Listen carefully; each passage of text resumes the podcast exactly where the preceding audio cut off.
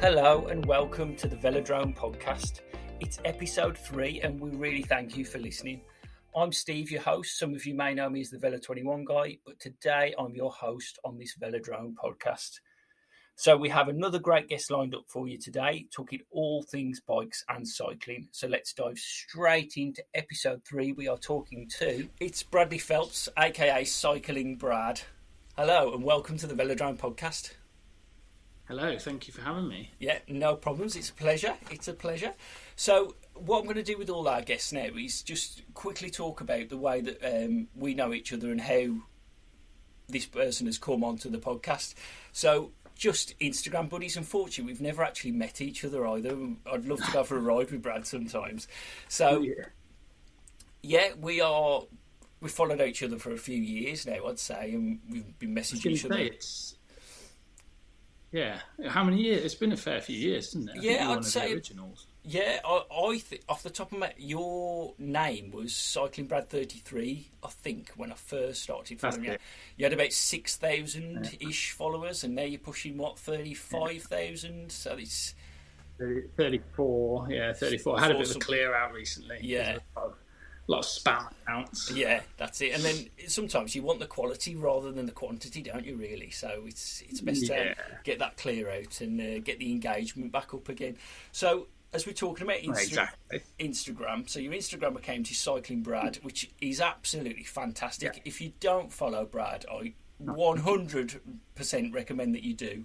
Um, so yeah, it's um, Cycling Brad underscore. Um, did you start it as a cycling account, or was it already an account you had and you and you swapped it up? No, so actually, it was just a normal kind of you know normal blokes. Here's my dinner.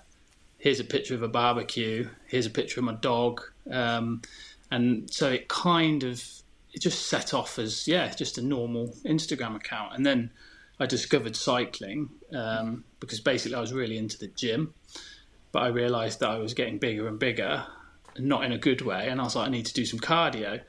Um, so I thought, oh, I know, I'll ride to the gym and back, and uh, so that's what I did. I bought a really cheap bike, and then I did my first ride. It was like four miles, and I absolutely loved it. And I thought, oh, this is quite good. And then kind of took a photo of the bike and put that on there, and then over time, I was like, actually, do you know what? Maybe I should just make this about cycling, mm. just pure cycling. So I went through and I deleted everything bar the cycling things, and that's kind of how it started. It, so it was, a, you know, a normal Instagram account which kind of morphed into a cycling account. Okay, yeah. Because um, I thought, well, that that that's a good way to, you know, to have instead of just being random photos that only my friends are going to appreciate. Uh, which is funny actually now because most of my friends don't follow me because they're sick of all the bike posts. And then obviously, like with the, your style of, of photos and things, you must be into your photography and stuff as well because they they are next level. Really, they're not just point and shoot, are? There is a bit of skill involved there. So you yeah, there's a bit of there's a bit of a bit of love in there. I think uh, it was uh, well. I mean, yeah, I think it's like anything. The more you practice, the better you get. And uh, I, you know, I just I was out and I was doing, you know, I was cycling and it would be in the sunset and or in the sunrise, and I'd be like, oh, that's a nice photo, take it, and then that was it really. I just left it, and then over the years, you kind of discover editing photos and different ways to take photos, and then as the account grew, it kind of grew my passion for taking photos as well. So it kind of like went hand in hand. Okay, good. Um, but yeah. Yeah. So, um, what's your relationship like with Instagram? Do you love it or hate it? Because me personally, I'm, if I didn't have Velo Twenty One, I wouldn't be a photog- I wouldn't stop and take photos. Um, and I feel I do have to do that for the gram, as they say. So, what's your relationship like with Instagram?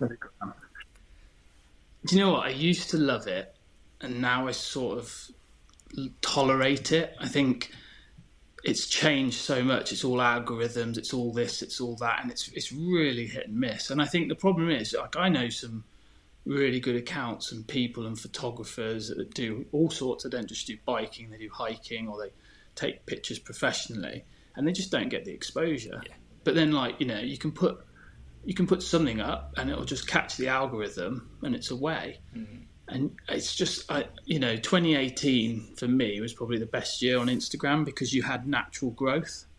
It wasn't oh you need to like this and do this and do this and there's all these hoops to jump through. It was just you took a good photo and people saw it, or you did. A, well, I don't think they did video back then, but and now it, it, they're trying to compete with TikTok, aren't they? So it, it's a video site now. Yeah. Photos are very much second, um, but my account recently was kind of flatlining and not doing very well. And I had a poke around, and it basically said, you know, there's all these things you can do. And I thought, oh, with, with, with any of this work, kind of like, you know, spend half an hour before you post liking and interacting with stuff, post, and then spend another half an hour interacting and like. And to be fair, that has been quite successful. But again, it's like, oh, really? So now when I, you know, it's bad enough trying to fit time to edit and or do whatever, and then I've got to sit there for half an hour and another half an hour, so an hour out of my day, you know, tickling the algorithm to try and get it. Yeah, so uh, it's, yeah, it's a bit unfortunate, really. Like you say, with that algorithm, you've got to tickle it a little bit. It's Instagram's become the highest paid um, for advertising now out of all the social media platforms, and obviously they want you to spend mm. that time scrolling so they can target you with the ads. That's yeah. the only reason why it's there. So, like you say, it's a bit of a shame, really, that you've got to jump through those hoops to. And I read that they were they were on about charging a monthly fee, and it was like I don't know, it was ten pound a month, but it would it would boost your chances on the algorithm. You're thinking really? So now it's like pay pay to win almost, not win, but yeah, pay to succeed. And I don't I don't like the idea of that. Now, if they remove the adverts and it was ten pound a month, I'd probably do that because you know I think that's worth it because you know you go through these stories and it's one story, three adverts, one story, three adverts, yeah. and it gets tiring basically. Yeah. Um, so yeah, I, I, mean, but then I, I couldn't just walk away from it now. Yeah. I think it was uh, it's too ingrained in me. Yeah, it's um, and like you say, being targeted with ads at the minute, I keep on getting targeted with helicopters, and they're way out of my budget. I don't know why I keep on getting targeted with helicopters, but that's the one ad I keep seeing at the minute. Um, so yeah, touching on. I was going to say you're not telling me something. I know, yeah. Velo Twenty One's doing really well. so you touched on it a little bit. Obviously, you were you were a gym guy. Um, and then bought a cheap bike, um, which I did notice. I'd seen it years and years ago that it was a Viking bike, which is yeah. a, a, it was not the best brand. I mean, it's a Wolverhampton brand, which is the the town where I'm from. They don't do high end bikes. They only really do budget budget bikes, don't they? Really. So tell us a little bit about that yeah. particular bike. Yeah, so that was that was me trying to spend not a lot of money. Just to, it was just to put my toe in, and I do this a lot with all of my hobbies that I've been into. It's like I'll spend a bit just to see if I like it because I'm like, well, if I spend loads and I don't like it, I've, I've, I've potentially wasted that money. So this, I think I got it off eBay. It was 189 pound, bright green. You know, um, the brakes didn't work. It it was massive. Um, it had shifters on the handlebars. You know, and um, but I got on it and I loved it and it was brilliant. And uh, and then as soon as I was like, okay, well now I need a better bike. Uh, and I think I did 800 miles on it before I uh, I sold it. I think I sold it for half of what I paid for it, but it kind of gave me that bug yes. for cycling. Um, and that was it then. It's kind of like, you know, how much do you want to spend? Because you can spend a fortune, can't you? Uh, and then I think I upgraded to a thousand pound bike, which at the time was a lot of money. But now, you know, you, you can't even get an entry level for that now, really. Unfortunately. Was that a form, if I'm right? Or was... Uh, no, it was a cube, a cube, cube, uh, cube Peloton Pro. Right. Yeah. Yeah. I'm a big fan of cubes. Actually, they they they they're good value bikes to be honest. Yeah, I've had a few cubes over the years. Okay, and uh, yeah, the, the, the green the green Viking was uh, was uh, yeah, it wasn't the best bike, but it was a good bike, and that, I think that's the thing I would say to anyone that wants to get into cycling. Like, you don't have to spend thousands of pounds.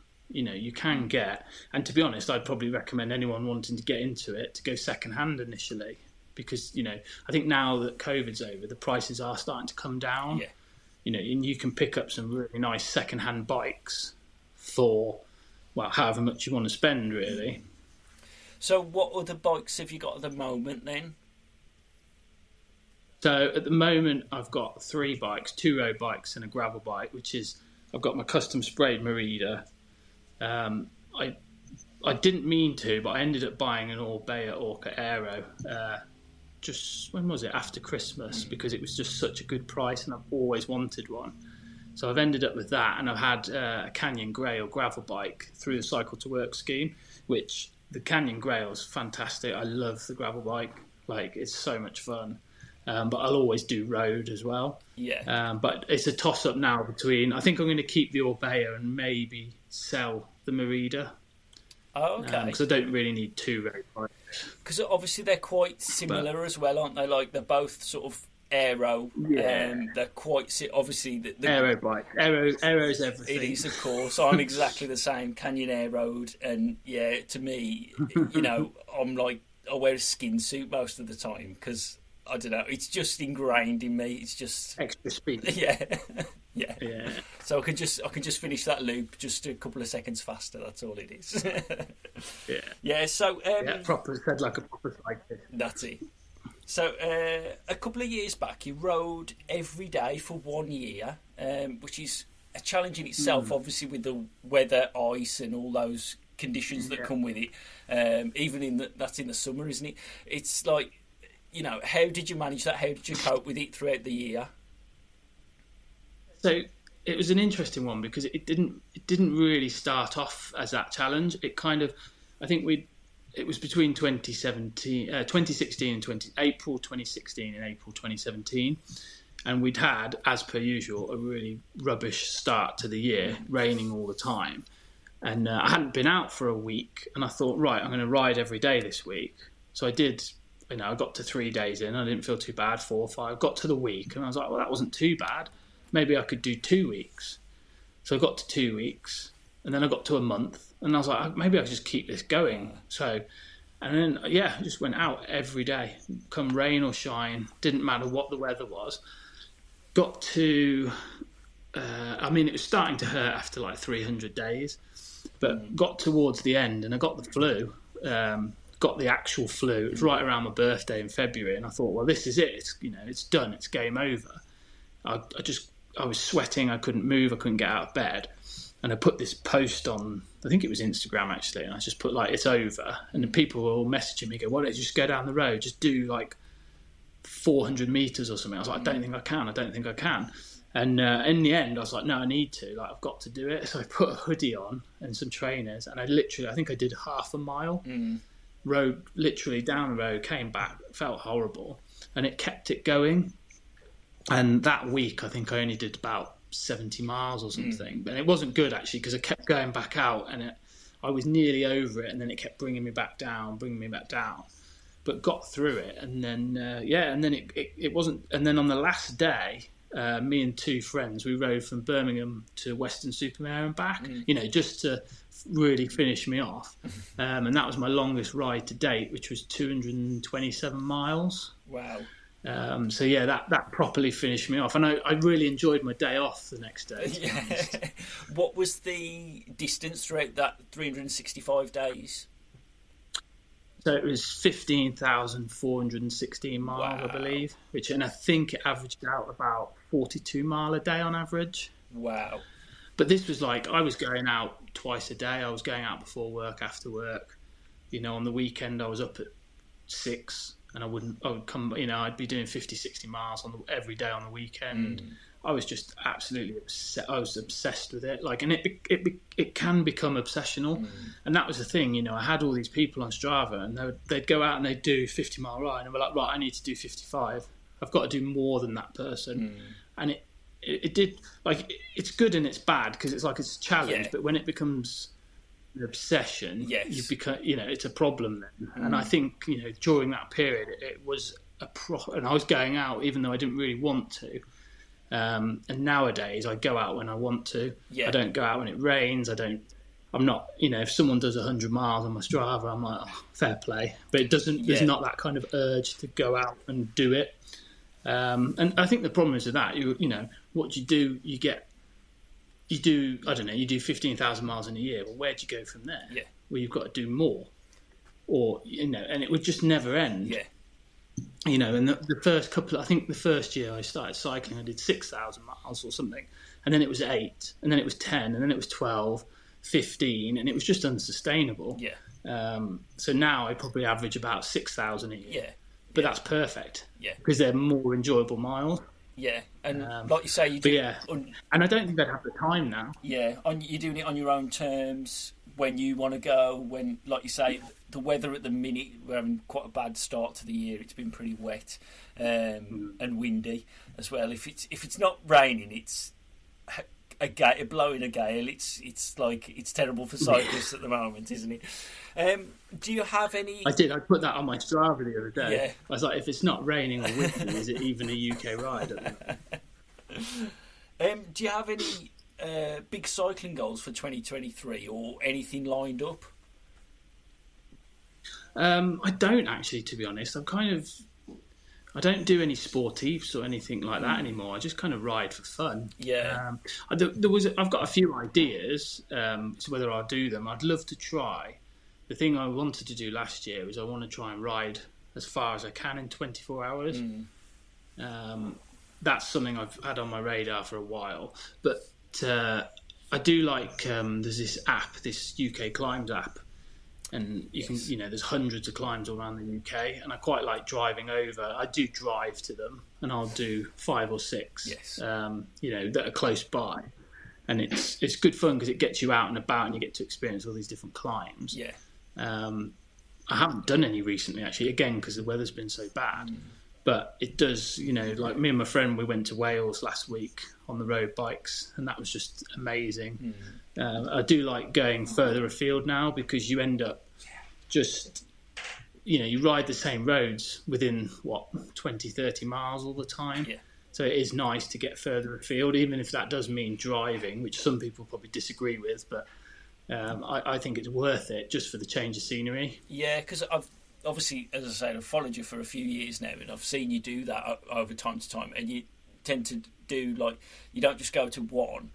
You find one sort of area, then you'll you maybe do another thirty mile drive, another thirty mile drive to, in between those Yeah. climbs. So you really do get Yeah. about and, and get a few ticked off in that time. Because I remember you quite, you came quite close to me at the one time. I was working at the time. I thought, oh, it's only around the corner, kind of thing. And then you were by the time I Yeah, yeah. messaged you, you you'd gone. You were like, oh, I've, I've done that one, and then I'm, I'm on to the Ah, yeah. next one. Um, Yeah, I, the thing is, it's it, and people might say, you know, I think the the one day I did 350 miles in the car, and I'd ridden like 20 miles or something effectively. But I was like, but you're effectively doing five or six FTP efforts up up these hills because I wanted to get a good time on them, uh, and I just found it really enjoyable because you know I'm driving, I quite like driving. Uh, I put a podcast on or some music and just have a nice chill. It was like a day out basically um, because I've done all the ones round here, um, and there's loads. There's hun- there's hundreds in Wales, but yeah, it's it's uh, it is a good way of exploring the country. I think. yeah, definitely. And like you say, it's your hobby as well, isn't it? It's you know, it's what you like to do. So then it's like, why not go out for the Yeah. day and explore these different places? And I think sometimes riding some on something by bicycle, you just you see it so much better than you ever would in a car anyway. Like you know, you're going up these these climbs and things, and like you say, you you putting out. I looked on your Stravas and things on these on these segments. Obviously, they're usually the the numbered climbs aren't at the top 100, and they're always the segments uh, number Yeah. 38 or whatever. And you're putting out big efforts. You know, you sort of 350, 400 watts for these these times. Like you say, you're doing an FTP effort each time, so you're definitely getting the the workout in as well, which is great. Yeah, no, I, I, I would recommend doing them. Um, the apps, I, I can't remember. I think it is just called the UK Climbs app or something like that, official UK Climbs app, and you can just do it by, you know, county or uh, I think you can do it. I think there's one for Wales, one for Scotland, things like that, and I think it's a couple of quid, you know, to download them. But it's one guy, and I think he's basically just ridden these, and Yeah. he gets recommended them, but he won't put them on there unless he's ridden them. yes, Um, and there, you know, there's not been, there's only been a couple, handful, I'd say, that are, you think you go there and you think, oh, that was a bit, that was a bit rubbish, really. Mm. Um, but most of them are pretty pretty hard or pretty fun. So yeah. with a good view usually. Because that was the one by me was pretty rubbish to be honest. Because it's in Bridgnorth and there's some lovely climbs in Bridgnorth. Uh, but the, ah. the one they've picked, Jiggers Bank, is a a bit of a but it's yeah. it's good it's good for power like you can kind of sit and, and get a good amount of power out but views it's rubbish there's a set of traffic lights yeah. that you're always yeah. going to hit. Are they still there? Yeah. Well, there's there's a there's a the thinning of the bridge, and there's a, a full time set of lights there, uh, yeah. and there's normally temporary yeah. lights as well, just for good measure. But yeah, it's a and there's no. I, gonna, I thought you were going to say Jiggers Bank. Yeah, there's no view near the top either. You get to the top and you just can't no, like just a roundabout. Yeah, and you just get to the and it's like oh, coming down the other side into, onto a main road. It's there's just nothing. I don't know why out of all the climbs in Bridgnorth, I don't know why you picked that one. To be honest, it just seems really random. No. It's it's an easier one um, out of the ones that are there. So I don't know whether it was just the fact that you know sometimes they're, they're more inclusive to try and say, oh yeah, there's some tough ones. These are tough. These are tough. These are tough. This one's quite an easy one, kind of thing. And just to get that sort of mixing. Um, while you're out on the bike, what do you um, mm. use for fuel? What's your kind of go-to snack or energy bar or whatever while um, while you're riding? This is this will upset loads of people. Do you know what? I don't eat much on the bike. Okay. I, I um I tend to I tend to eat a bit before I go, and I'll and I'll fuel up, you know, hydrate, and then I tend to just go and try and get back. I mean, if it's over 40 miles, I would probably take something. I'm not going to say like I don't eat anything, um, but I've got so used to like not eating and drinking on the bike that I kind of just go out and it's like an afterthought. Mm. But um, my go-to would probably be um, blocks, the little gel, the little jelly. Um, I don't know. They're like little Clif, cubes. Clif. I find those quite good. That's it. Clif, Clif Bloks. Clif Bloks. Yeah. yeah. Yeah, I've seen those. Yeah. Yeah, I, I do like those. Yeah, one of my um... and they're um, better than gels, I think. Because okay. gels can get quite sickly. Yeah. Um, Very sweet, aren't they, as well? And not everyone can stomach a gel. Mm-hmm. Um, so sometimes it is good to have a bit of a, a, a, different alternative.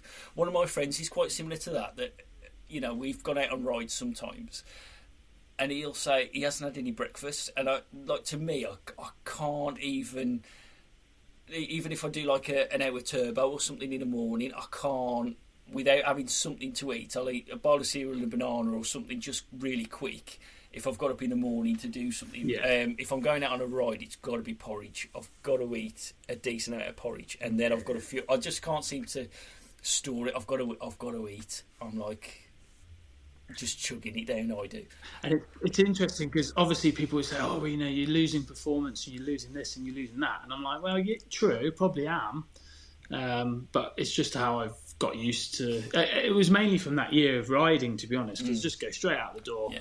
I wouldn't think about it, and I, and then I'd be out, and I'd be like, "Oh yeah, I haven't bought a drink, or I haven't bought this, or I haven't done this," and you kind of get used to just running on empty. Yeah. And I'm not, not recommending people do that because it's silly, but you know, if you, if you're used to it, then uh, it be, does become easier. Yeah. Um, so yeah, I'm pretty I'm pretty bad at that. Okay. So, have you ever fancied racing? I said just one out the blue? I get that question a lot. Yeah, I think you obviously you've got um, good power. I think you'd be a good TT rider. Hmm. Yeah, it, it's it's it, the only thing that's ever put me off racing is the crashing. Yeah and I don't think not not my ability, but obviously other people's. But that's why I think, like you say, it'd probably be good on the TT because you're you're on your own effectively. Um, so it is something I've thought about, but the opportunities never really come up, yeah. and I haven't really chased it. Yeah. Um, so I would like to, but it's not something I've done yet. Yeah. I think I'm too competitive as well, and I'd hate, I'd hate losing. yeah, I dabbled in it a little bit, um, and I mean I'm fully self-employed, and that was one thing that always was in the back of my mind every time I'd go out uh, racing. If there's a crash here and you break your arm or something, you're stuffed. It's yeah. obviously, there is always you know there's an element of danger to what you do anyway. You know, something could always happen. You could fall off as you're coming down a descent yeah. or whatever. You know, touch wood. It's it's one of those things. You know, it's not worth saying. But yeah, there's an element of danger to everything. But there is a greater risk in that bunch, especially with yeah. uh, a Cat Four race, for instance. It's a, a, bit of a like running joke, really, that it's it's going to happen. It's ine- inevitable that it's going to happen, unfortunately. Um, but yeah, luckily, I was fortunate enough never to be involved in one. I saw them and they happened in front of me, um, but I've n- luckily I was never taken out by one. But I don't fancy going back to it now. It was something uh, you perhaps touched on a little bit earlier that it becomes a bit obsessional, and I felt I was mm. really trying to focus on the track. I mean, it brought me on. My cycling in 2018 was probably the best it, it, it's ever been, and, and better than I am now it brought me on, but like mm. you say, to that point where it was getting really obsessional, um, where that would be the only yeah. thing I'd focus on really, and I'm almost glad I've moved away from it, from the from the pressures of it. Um, but did you have a coach? I'm, I'm, interviewing you now. Did you did you co- did you coach yourself, or did you have a coach? Yeah, I had a um, no, not at the time. No, I've had a coach since, um, but I didn't at that time. It was more of a case of right, okay, I, I kind of looked at generic sort of training plans and and just ah, okay. push myself to sort of five times a week, couple of rest days, um, and then hitting. So yeah, I was probably only doing about sort of not mega miles. I was probably only doing about 130 to 150 miles. Um, but I've yeah. got a young, I've got a young family, and it's it's that thing that you know it's very time consuming, isn't it? Cycling. It's a great sport, but it's incredibly time consuming, um, and I think that's where I'm struggling a little bit now, to be honest. But um, I think that's it is it's such a time consuming hobby, and I think that's the problem, isn't it? Like I was quite lucky when you know uh, my partner at the time wasn't really interested in the biking and kind of slept in on on the weekends. Mm. So it gave me the ample opportunity to get out on my bike. Um, you know, and nowadays, like I'm, I'm, I'm, seeing someone at the moment, and uh, you know, our time is a bit more important. So the cycling's kind of, you know, can I squeeze it in? Mm.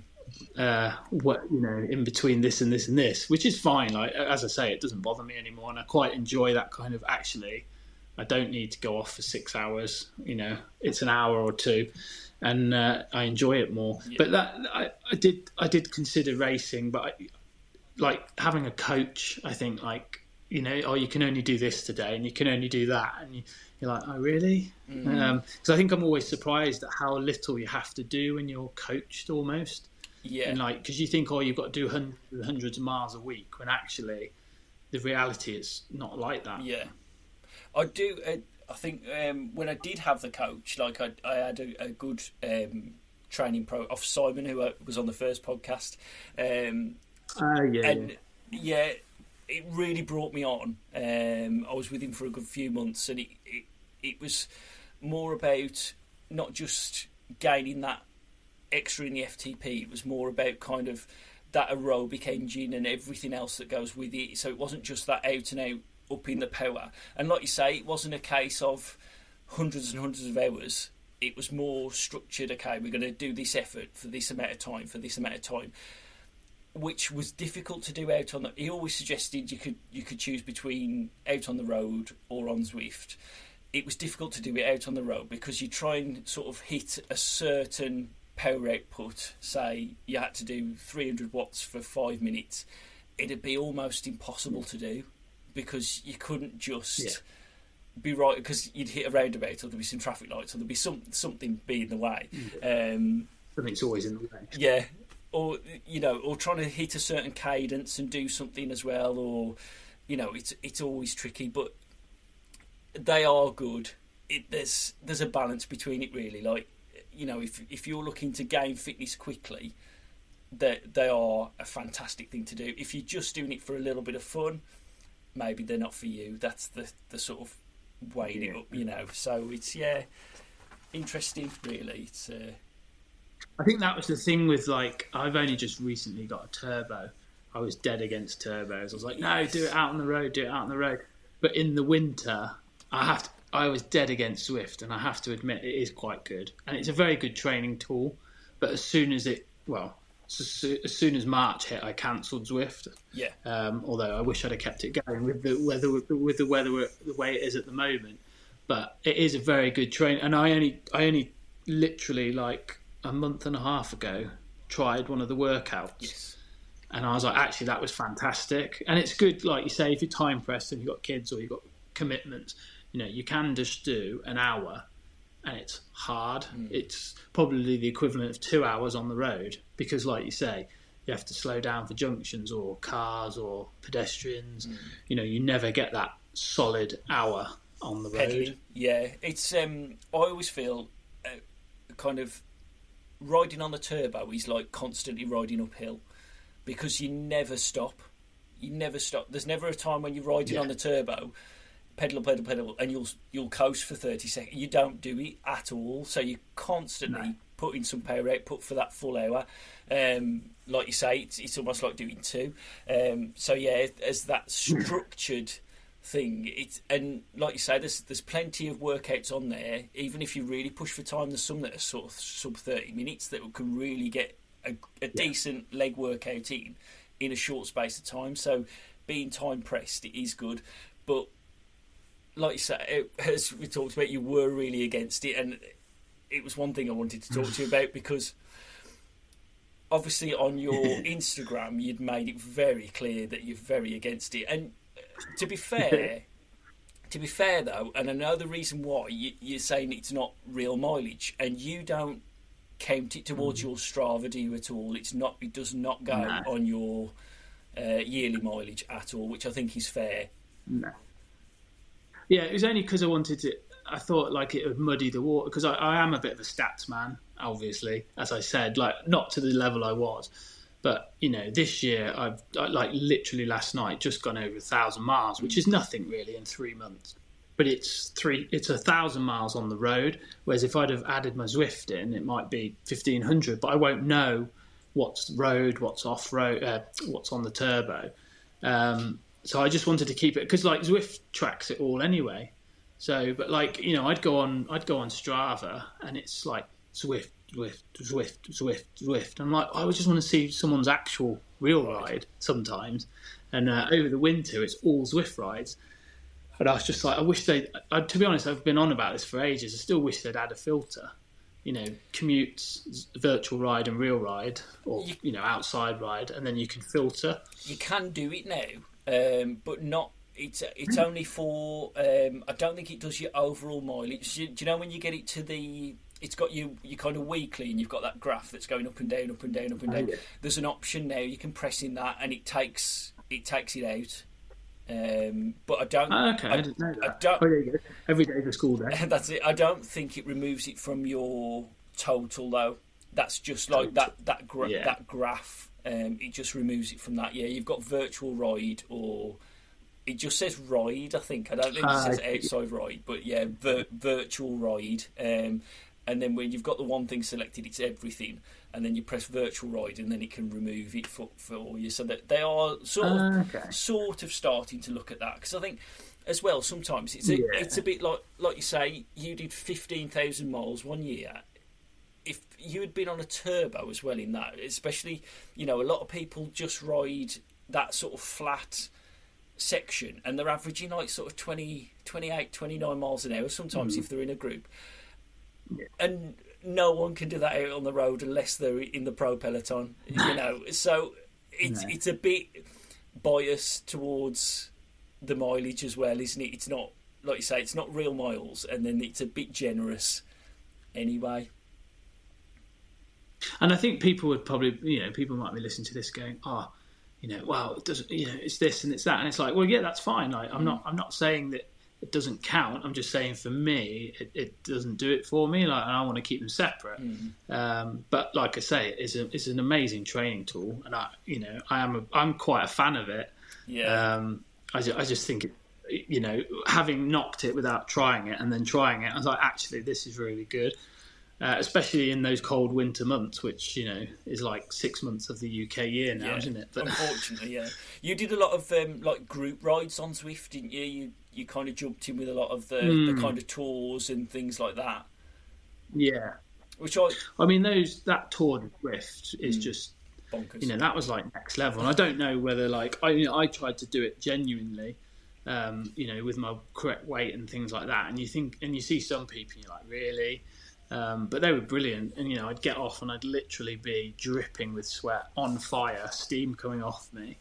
Um, and you could, like I say, you can't get that out on the road, yeah. not to that degree, anyway. Yeah, I think there there will always be a little bit of cheating on there. Like when I first went on, I'm mm-hmm. pretty keen on the hills. Like I'm usually pretty good, and then I'd, I'd ride like a segment of the hill, and it say like fourteen thousand people had been through this segment that day or something and I was about 12 thousandths, and I thought, like, mm, I'm probably a bit better than that in real life, kind of thing. And you think, like, oh, are people being a bit naughty on here? Yeah. but I just, I don't get the cheating things. Like, you're only cheating yourself, really. Yeah, yeah okay. You might beat me up a hill on a virtual climb, but like if you went out onto the road, would it still be the same? Mm-hmm. Maybe I don't know, but like you say, you know what you can do, and it you know roughly what I was doing on the turbo and what I can do on a hill outside kind of were roughly the same. It's the same kind of wattages and things like that. Yeah. So you're only cheating yourself, really. Yeah. I actually um, put my weight up because I was um, I was racing. It put me in a category B, um, which I was okay yeah. with. So I was like, yeah, I'm in that and then it suggested that I go into the A category because of my power to weight ratio. And I thought I'd never been competitive as a B. Why are you trying to put me in the higher group now? Like I, and so I, I put ten kilo on. Um, just to keep me out of the A category, so I could still sit, sit in the B category. Probably one of the only people on Zwift. well, I did uh, ten kilo heavier than in real yeah, life. yeah. I went. I, went, I did. I, did try that Tour de Zwift this year, but I just didn't have the energy to be honest. Because mm. I, I, was actually recovering from long COVID, mm. and I did the first one, and it completely wiped me out. And I was like, "Wow, this is uh, yeah, not for me this year." But the previous year, I loved it. I just mm. thought it was brilliant. Like, and I, I, I always go in A, and then you know, I I could probably scrape top 100 finish mm. on it. You know, out of like I don't know a thousand people or something. So I was pretty chuffed with that. Yeah. Um, but it is a good it is a good training tool. Yeah, yeah. It's just like you say, it's it's one of there is going to be people on there that are cheating, but you kind of almost have to ignore it. Um, you know, like what what they're only cheating themselves. Like what are they getting out of it? I don't understand. It's it's not even real. So it, you know, it's one of those things, isn't it? But then I suppose it's a bit like Strava. When you think about that, we've always raced each other for imaginary crowns that don't exist, and, you, and you're taking them off people you probably don't even know. yeah, hundred percent. Well, I, have always said, and this is quite controversial as well. I think they should wipe the leaderboards like every five years, completely just reset them. Not the kind of this year, you know, overall. Like, why not just wipe them every five years? Because how many comms now are, were behind a lorry or mm. with a forty mile an hour tailwind and things like that? And I just think it would spur everyone on. Yeah. You know, if if they got reset in five years, say, you know, everything goes back to zero. You've kind of got you've got all these roads that you ride to death um, that you could. Yeah, actually, do you know what? I could try again on this one now. Yeah. Because um, you know, roads round by me. I don't know. It's like Larkstoke Hill. It says I've been up there 286 times. Do you know what I mean? Like, it's on my doorstep, so yeah. obviously I would go around it. But you know, at some point, you know, I think the time I've done on it, I had a 20 mile an hour tailwind. So is it realistic? Probably not. But then everyone else did it in that kind of situation. So yeah, yeah, I do think they should reset it. I think it's it's actually quite a good idea now saying that because I mean I've kind of lost interest a little bit with the the comms side of things. I'm not mm-hmm. really that bothered by it anymore because I, I actually my Strava was up for renewal in February, and I just thought yeah. do you know what? I'm I'm not that bothered by it. I'll still log the the uh, the miles on it like I want to I want to do. I'll, I'll have a look through, see what everybody else is doing. I still want to be on there, but I wasn't that bothered with the the sort of KOMs and stuff because they seem too unrealistic, and I think it's kind of lost that I stole your mm. KOM kind of thing has has gone as well. That was always a big thing. Someone to put a decent time in, and people would try and beat it. But then, like you say, they've gone so unrealistic now with either tailwinds or drafting or just driving them in a car, holding a phone or something. You know, it's some of them are, or well, that that's the thing, isn't it? Like most of the time,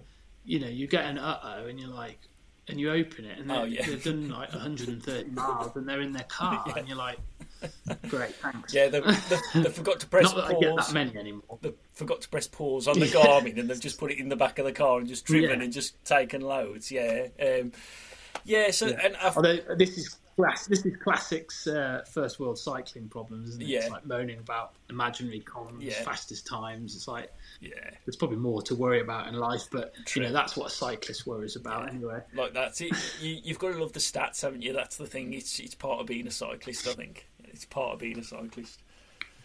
So it is definitely. Um, one thing you, you did a couple of years back, I think, or you've had a couple of goes at Everest attempts would you have another mm, go? Yeah. It's it's weird, isn't it? Because so and it, it was on Larkstoke actually, funnily enough, and I was like, right, I'm going to do that, and I, I underestimated how hard. I thought I would have. I thought I could do it. Mm. Like I knew it would be hard, but I, I, went into it and I kind of started at four in the morning, and I, I got a bit excited at the start, and I was going, and I was going, and I got to, I was ten hours in, and I was like, this is starting to, you know, really sting now. And uh, I think I was up to twenty thousand foot, so I needed another what six thousand or eight thousand foot, and I think it was fifty four reps, and I'd done forty, so I needed another fourteen reps. And like, I just, I don't know, I was going up. I think I was on the 39th rep, and I was crying. I was literally just crying, and I was like, why am I crying? I don't even know why I'm crying. I'm just completely gone. And then as soon as that happened, my head went, yeah. and that was it. Then and then all all my head was saying was just stop, just stop, just stop. You're never going to make it. You're not going to do it. Just stop, stop, stop, stop. And of course, you stop, and everyone's like, "Oh, that's amazing!" You know, 100 miles on the same hill, 20,000 foot, which does sound amazing. Yeah. But it wasn't that kind of, you know. And then um, so then I tried it again. Uh, and I, I, picked the worst day because it was like one of the hottest days we'd had oh. in the UK in 2020. I think it was just after lockdown had ended, and I tried it on Fish Hill, which is a busy road um, out of Evesham. And again, like you know, cars coming past, and the same thing happened. I got to, I think it was 120 miles, 20,000 foot, and my head just went again. And uh, yeah, so and then I did actually try it one more time, but I didn't tell anyone this time. I kept it quiet, and it was supposed to be dry, supposed to be nice. And I picked this hill over by Overbury. There's no cars on it, and uh, I, was, I, I got there. It was not supposed to rain Of course, it rained all night, so I was like, right, I'll carry on, I'll try it. And this private road, they'd let the sheep out on it, so there was sheep shit everywhere. The bike was filthy. I was freezing cold. It was raining. I did about five reps, and I was like, nah, I'm not doing this. Quit and get, went home, and I, I haven't touched it since. Mm. So I, I, just, do you know what? I just don't know if I can do it. I just, I, I don't know whether my ability. I think mentally is the problem. Yeah and it seems to be that 20,000 foot every time, and then I crumble. I was going to say. So I'd, I would like to try it again. Having that doubt, I think having that doubt and that thing in your mind that you've got that 20,000 where it kind of. You'll never get past it unless you believe you can. Mm. You've, you've got to think that you can do it before you will go and do it. Yeah.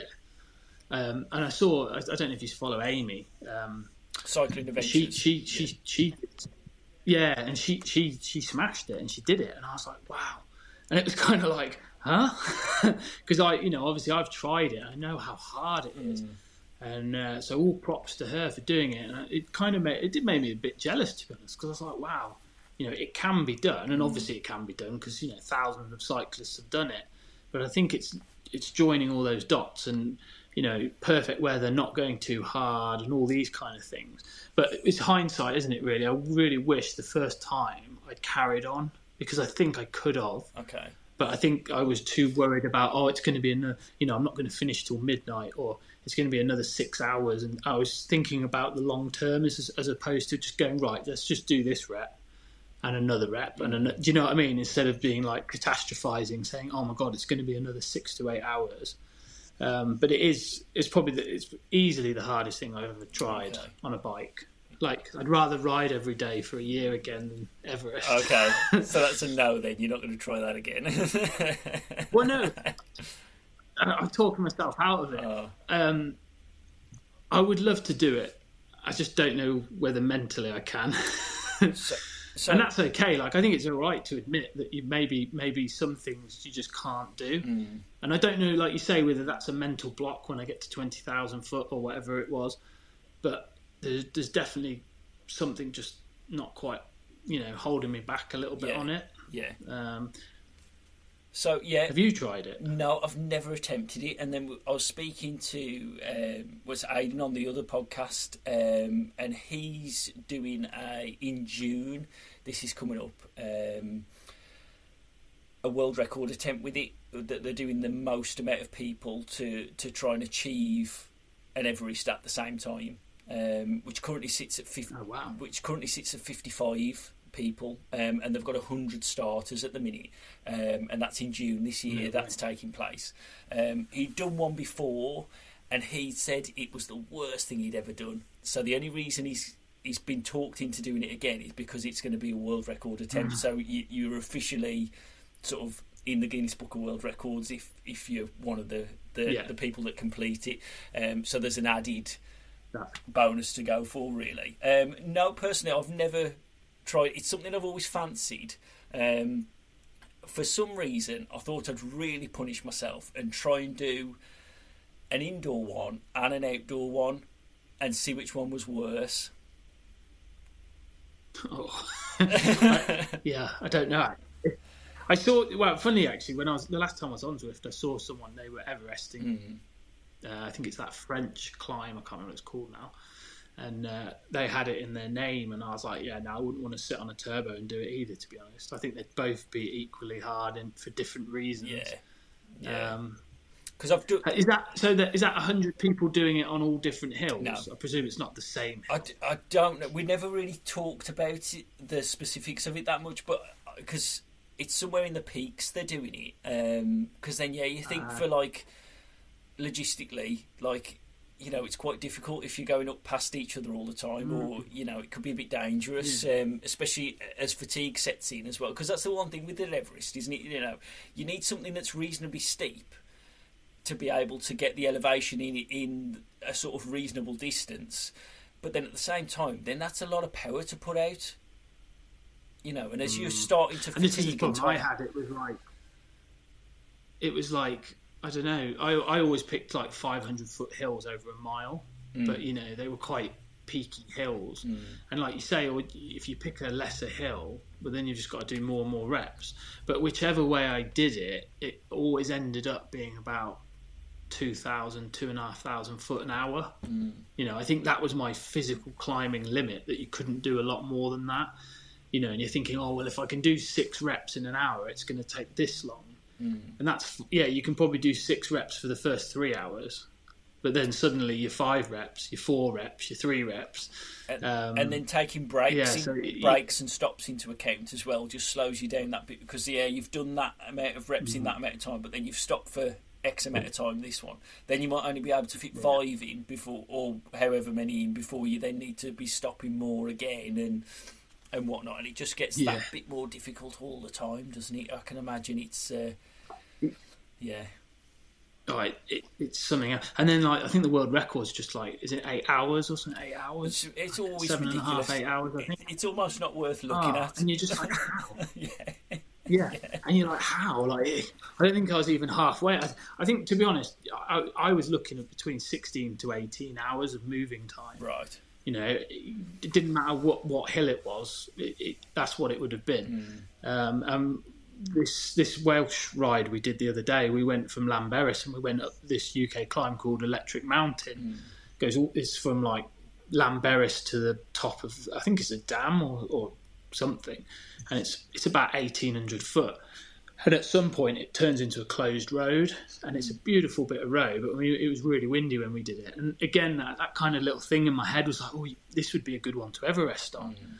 because you know, it's there's no traffic, and it's a nice, steady, consistent, smooth climb. Mm. But again, you know, there, you like that would be brilliant, but you've got to make sure you've got the weather on your side because you know when we went up, it was so windy. It was it, we were coming down, it was so dangerous because we were just getting pushed all over Yeah. the place. Uh, both of us nearly came off because of the wind, and obviously.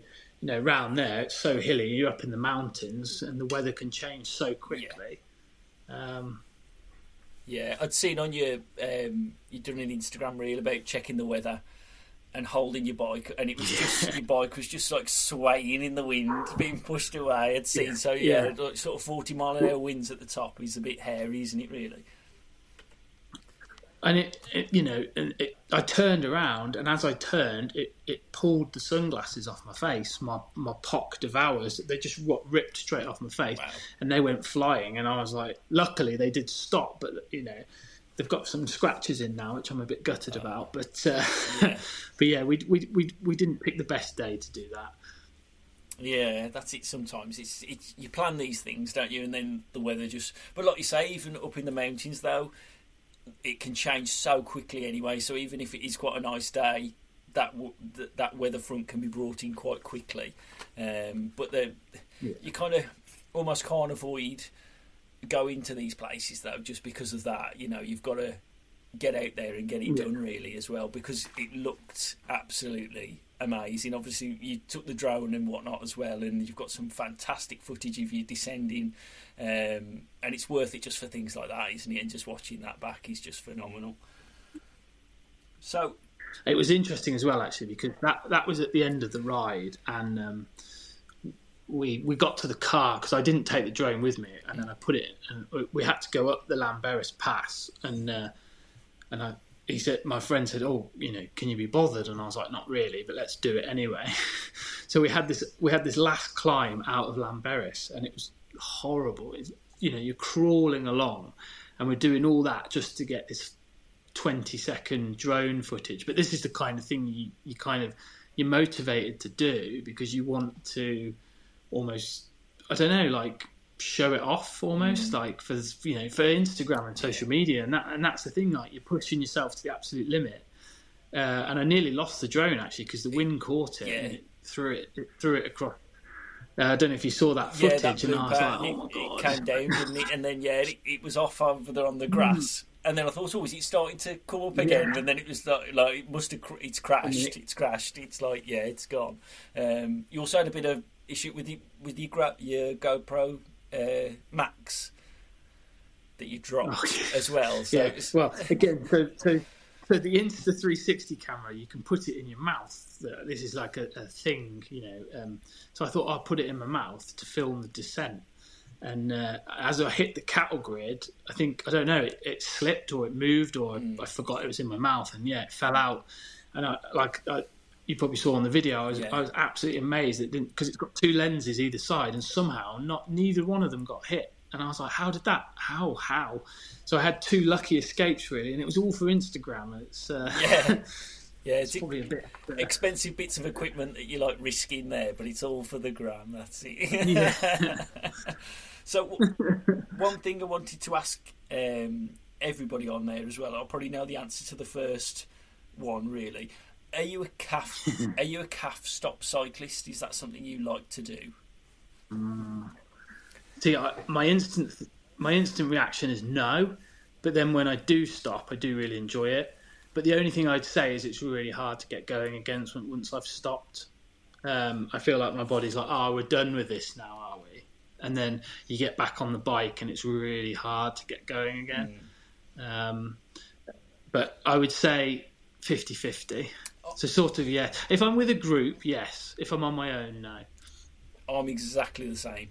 That that's the same for me as well. I'd, I'd never, even if I'd done a sort of solo 80, 90 miler, I wouldn't stop to have something to eat at yeah. a calf. But like you say, in a, in a group, in that social aspect. So what what do you tend to have if you do stop?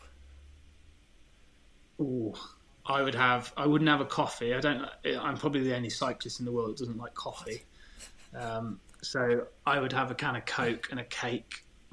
Good choice. Good choice. Any cake, I wouldn't be fussy. Uh, and uh, so,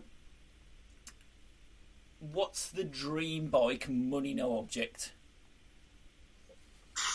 Well, that's a good question. That's a hard question, actually. It, it, do you know what it is? There's a lot of good bikes out there, um, a lot of expensive bikes, unfortunately, now as well. Um, so yeah, it, yeah. See, I would say because like I've probably I don't know, like you could say I, have always wanted this Orca mm. Aero, So I could say that's my dream bike, but it's you know it's not top spec. It's Ultegra mechanical. Um, so yeah, I don't know actually. It's quite a tricky. Do you know what? I've always I've always loved the Scott foils as well, mm. And the new Scott foil looks absolutely stunning. So I'd say top of the line Scott foil. Lovely, good choice. That's what I'm going with. Good choice. good choice. And then speaking with the, the sticking with the dream subject, dream ride yeah. as in like road to ride on or area to go cycling in. That's another good one as well. Um, do you know what? It's, it's interesting actually because I've never been, I've never cycled abroad. Mm. So I've never been to Mallorca or France or anything like that. So I would probably just say, like, to be honest, for me, it'd be to go to Mallorca and ride because you know everyone goes there. Uh, probably like ride the three one two or something like mm. that. Um, otherwise, if it, if it was in this country, I'd say I'd just go to Snowdonia because I just think it's stunning, and it's three three hours away. Um, so it's a bit of a trek, but yeah, it's absolutely stunning. Yeah, good stuff. Good stuff. Right then, Brad, thank you very much. I think we've come to the, the end of our little chat now. It's been an absolute pleasure having you on. So yeah. I appreciate your time. Yeah, thank you uh, for inviting me on. Yeah, no problem. So thanks for that. So um, yeah, as I say, you must follow Brad on his Instagram. It's absolutely fantastic. So cycling Brad underscore. Um, give him a follow and um, see what he's up to. Thank you very much. All right. Cheers. Cheers we just want to say a massive thank you again to Brad for his time. So it was absolutely fantastic speaking to him today, and it's nice to get to know the person behind the account as well, the behind his um, cycling Brad account. If you don't follow him, because as we've talked about at the start of the podcast, a lot of people do. He's got sort of nearly thirty-five thousand followers, and his account is just phenomenal. So it's well worth giving Brad a follow. So it's um, cycling Brad underscore cycling Brad underscore. If you go and give him a follow, give him some support. It's always nice, as I say, listen to him on the podcast now, so get to know that person as well behind the account.